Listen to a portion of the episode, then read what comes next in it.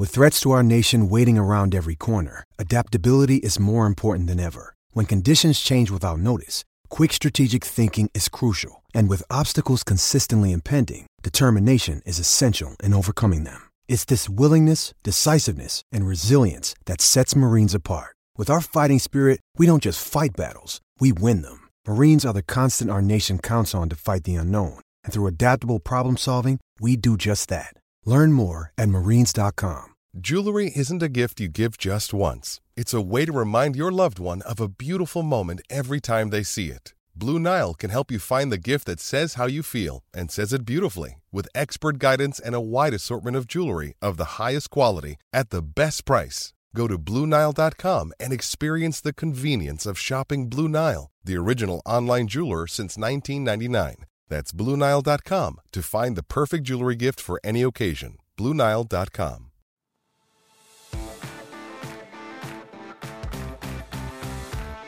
Welcome into the new PFF NFL Daily. Here's a recent snippet from the PFF NFL podcast. Now let's talk about what the dream scenario is for each team currently picking in the top 10. Ooh, okay. So it's got to start with Chicago. We talked about this a little bit last week with Mike. Me and Steve talked about it a bit. What is your dream scenario for the Chicago Bears, given that they start with the number one overall pick? Uh, I think the dream scenario for the Chicago Bears is Indianapolis gives you three first round picks to go from one to four, or like whatever it is. Right. That's that's the dream. My only stipulation for any trade haul is that one of the first round picks has to be next year.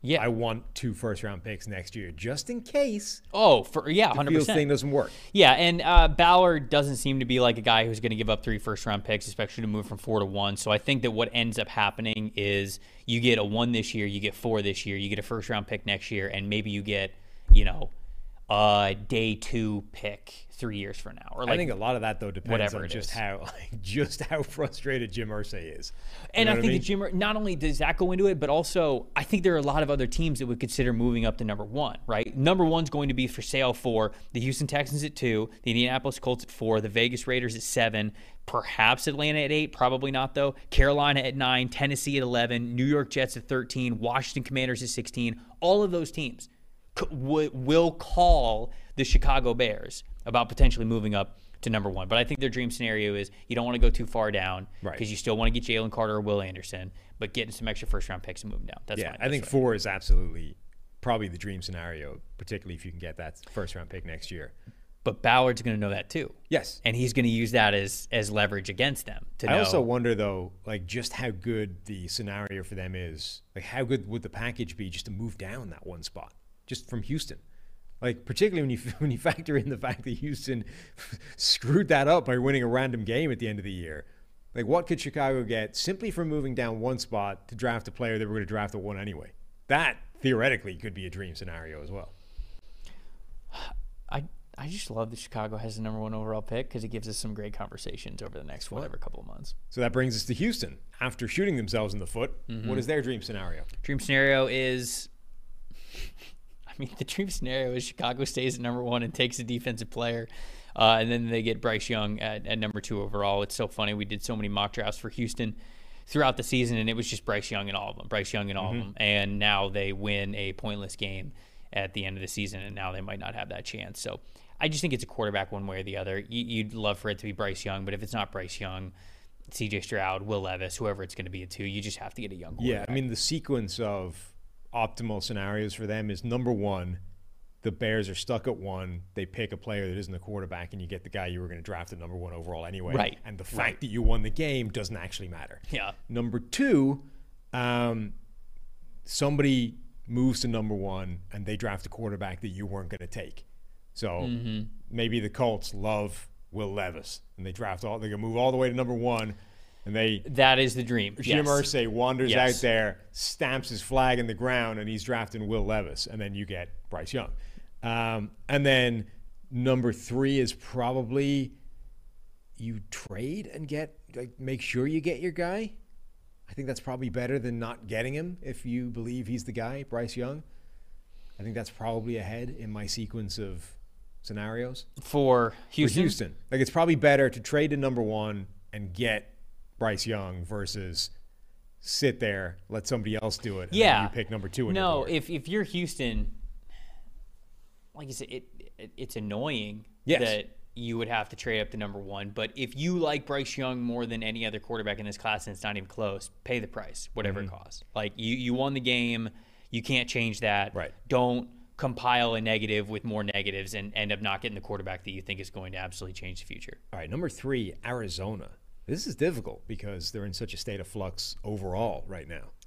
this is another spot where I would trade down if I was Arizona. Um, I don't think any, I don't think Arizona is anywhere close to competing. JJ Watt was the best player on that defensive line. JJ Watt is gone. Um, the rest of that defense needs a ton of work. I think the secondary already needs a ton of work. They need work at the linebacker level too, even though they drafted a linebacker over the last couple of drafts. Um, the offensive line desperately needs work. They're talking about trading DeAndre Hopkins. Kyler Murray is going to miss basically all of next year as well. So if I'm Arizona, you need help in both trenches. Could you draft a trench player at three? Sure. You could draft yourself Will Anderson at number three and be happy with it, or, or Jalen Carter if you wanted to. But I think the most advantageous move for Arizona is knowing that if quarterback goes one and two, and if the only other one in the conversation that a lot of people like is whoever's left between Will Levis and CJ Stroud, you then also have bargaining power with any of those other teams you could trade down to. So, for example, I look at Carolina, right? If Carolina gets outbid for number one overall, if Chicago doesn't want to move all the way down to nine, and Indianapolis goes up to get their quarterback, Houston then takes their quarterback too. two, hmm. brother, Carolina ha- needs a quarterback. They, they can't sit at nine. They just can't sit there at nine, especially knowing that Vegas is sitting at seven, Yeah. right? And especially, you know, knowing that you've got Seattle and Detroit, maybe they're teams that are willing to move. They have a ton of flexibility because they have extra first round picks too. So if you're Carolina, then Arizona might be in a spot where they go, all right, we'll trade down to nine. We'll draft what OT one in this class at nine. We'll draft, you know, a Myles Murphy, at uh, Tyree Wilson, or whoever it is at nine. They just need to get better in the trenches, and I don't think they have to do it at three. DraftKings Sportsbook, an official sports betting partner of Super Bowl 57. They get all the Super Bowl action you need because new customers can bet just $5 and get 200 in free bets instantly. Plus, all customers can get on the Super Bowl 57 excitement with DraftKings Happy Hour Super Boosts. Wow, this is great. Check out the check uh, check the DraftKings Sportsbook app every day from 6 to 9 p.m. Eastern. Okay, check it every day, 6 to 9 Eastern, to see what prop bet will be boosted. So download the DraftKings Sportsbook app and use code PFF. New customers can bet $5 on Super Bowl 57 and get 200 in free bets instantly. Only at DraftKings Sportsbook with the code PFF. Minimum age and eligibility restrictions apply. Void in Ohio. See show notes for details. I mean, for for as good as I think Will Anderson and Jalen Carter are, this Arizona Cardinals team is nowhere close to a Jalen Carter or Will Anderson away from being good. I think they're a long ways away from being good, actually. So I would tell you the dream scenario for Arizona is trade down to nine, get some extra draft capital next year, and uh, continue to build that roster the way they need to. I mean, I think the single biggest thing is that Murray's hurt. Like you're not, you know, you're not talking about a team where even with everything they've got going wrong for them right now, they would have Kyler Murray starting week one and everything would look great, you know, 100% healthy. Like they're a team staring into next year where they might not have Kyler Murray healthy for most of the year, if not all of it. Like that, that's a tough spot to be in. Indianapolis, number four. I mean, the dream scenario for them is that it doesn't cost them too much to move up to number one. Um, I don't, I don't really know if you, I don't know if they can live in a world where they just like sit back at number four and just take whoever's. That's left. probably too dream, right? Like Right, It's, it's right. too much of a dream that they can. Well, the dream is Bryce Young. That's the answer to the question. Well, so the dream is either Bryce Young, but maybe the real dream is that they actually think somebody's better than Bryce Young, and then it's possible to draft him at four. Like if you happen to believe that either Stroud or Levis either is better right now or has a higher ceiling, See, but there's no to me, and we're we're getting into kind of like what you said there. We're like that's almost like too much of the dream. Right. Like to me, there's no way three picks go by and Bryce Young doesn't get chosen. no, no, no. But that's what I'm saying. So You if if you believe that either Levis or Stroud, either right now or in the future, is the better player over Bryce Young, Mm-hmm. Oh. you can sit at four. Yes. Let somebody draft Bryce Young, Sure. and then all you got to do is get by two more picks before Sure. your guy comes up.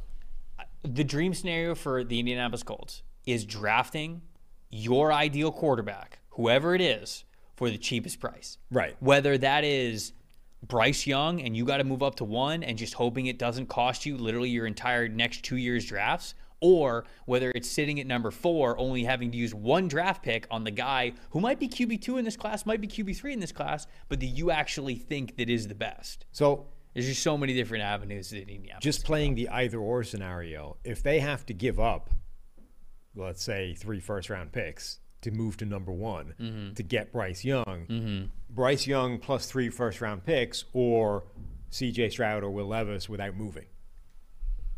I, I mean, I think Bryce is the best. Right. By far. But that's not the question. So. But like, three first but round that's the, picks but better? that's the thing is that I am not a proponent of bargain bin shopping at quarterback. If you have a quarterback that you think is better and you have a chance to go get him, go get him. That's that's how I view it. Yeah, but at some point the price is relevant, right? Like it, No, no, no, no, no. I'm, yeah, I'm not saying that the price is irrelevant, but like, you have to do it if you're Indianapolis at this point. What are you doing if not? Because if, if you sit at four, what, what if what if you sit at four and you go, okay, well, we like Bryce Young clearly the most, but like we also like Will Levis. Okay, well, what if Le- Will Levis is gone? Are you just taking C.J. Stroud? So you're taking a guy that like, yeah, okay, we liked him. How much does that change what you do in the future? But if if if Young goes one, you probably only have to get by one pick, because essentially, like either I don't know if that's the case. well, Houston. I mean, either Houston or somebody else drafting to one is taking. I him, think right? Carolina's. Well, go ahead. Yeah, keep going. At which point, like one of your picks is probably Chicago, who aren't going to take the quarterback. Mm-hmm. The other one is Arizona, so you're relying on somebody trading out of that to draft to, to draft the one other quarterback ahead of you. Like if if Bryce Young goes number one, I would say there's a pretty good chance that the next quarterback makes it to Indy. So in this scenario, I think that Carolina would probably be the one to get up to one. So if because Carolina, I think is going to be very desperate. I think Carolina is going to want to be really aggressive for a quarterback. I think they're sick of it. I think they're sick of the quarterback carousel. I don't think that they're going to want a veteran. I think they're going to want to invest in somebody. So in that scenario, I think it's probably Carolina that's moving up to one. Quarterback goes one. Quarterback goes two. And then if you're if you're okay rolling the dice and thinking that Arizona's not going to move, which maybe they're not, you know that's all the intel that you do. You try to figure it out. Like Right.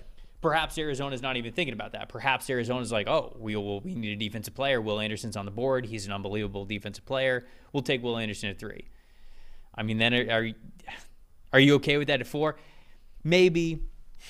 But again, it goes back to just what I said. I'm I'm not in the you don't want to overpay. You don't want to get you don't want to get over aggressive. You don't want to burn yourself too hard. But when you're in a situation where you need a quarterback and you need a quarterback badly, and you clearly have one that you like more than another in a class, I'm not about sitting back. I'm just Right. not. Seattle, number five. Seattle can go a couple of different directions. I think that they definitely need help on defense. They need a second corner um, opposite Tariq Woolen. You can kick Coby Bryant inside if that's the case. But I think the biggest need for them, especially with their first pick here in the first round, is defensive line.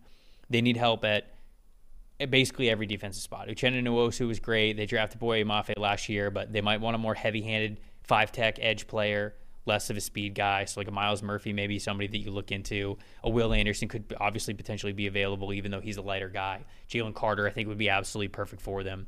Um, but I think it's something along the defensive line. I think one of Will Anderson or Jalen Carter making it to five is the dream scenario for them. Yeah, I mean, it feels like Jalen Carter falling this far, and Seattle getting would be Silly. as good as it can get. Yeah.